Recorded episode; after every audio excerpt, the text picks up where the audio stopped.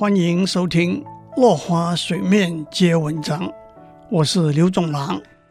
今天我们继续讲科技巨子的出生密码。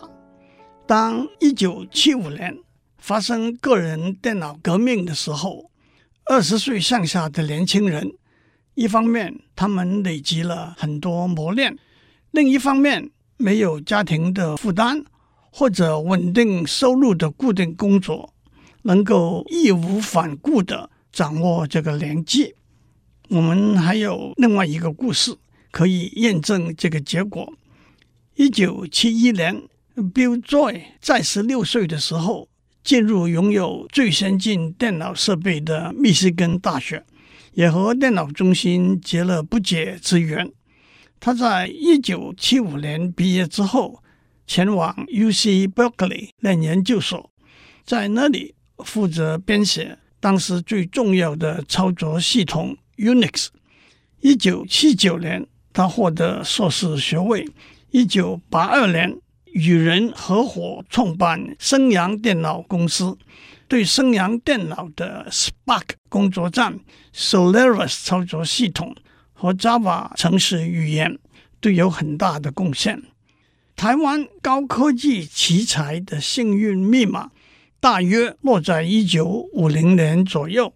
例如，英业达的温世仁在一九四八年出生，广达的林百里、力晶的黄崇仁都在一九四九年出生。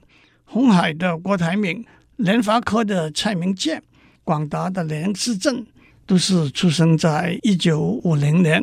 华硕的施崇棠、友达的李坤耀、联电的孙明志。则是出生在一九五二年，为什么呢？因为一九七零年代末期是台湾电脑工业起飞的时刻，在此以前完成大学教育、累积了若干工作经验，正好是二十来岁的人，刚好就掌握了创业的机会。排列人类历史上最有钱的七十五个人，第一名是美国石油大王。洛克菲勒，第二是美国的钢铁大王卡内基，埃及艳后 Cleopatra 第二十一，中国的宋子文第三十二，Bill Gates 第三十七，香港的李嘉诚排名七十。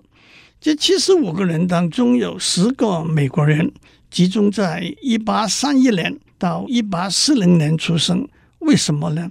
一八六零年。到一八七零年这段期间，美国的经济是人类历史上最蓬勃发展的时候，上市铁路的兴建、制造业的发展和华尔街的繁荣，都是在这个时候。当时这十位富豪正值三十岁壮年时期，他们能够掌握机会，跟着经济起飞，最后获得事业的成功。和巨额的财富，在这些例子当中显示出一个更高、更广的原则：成功和机会息息相关。成功来自掌握机会的能力，再加上才能和努力，就能获得超乎寻常的成功。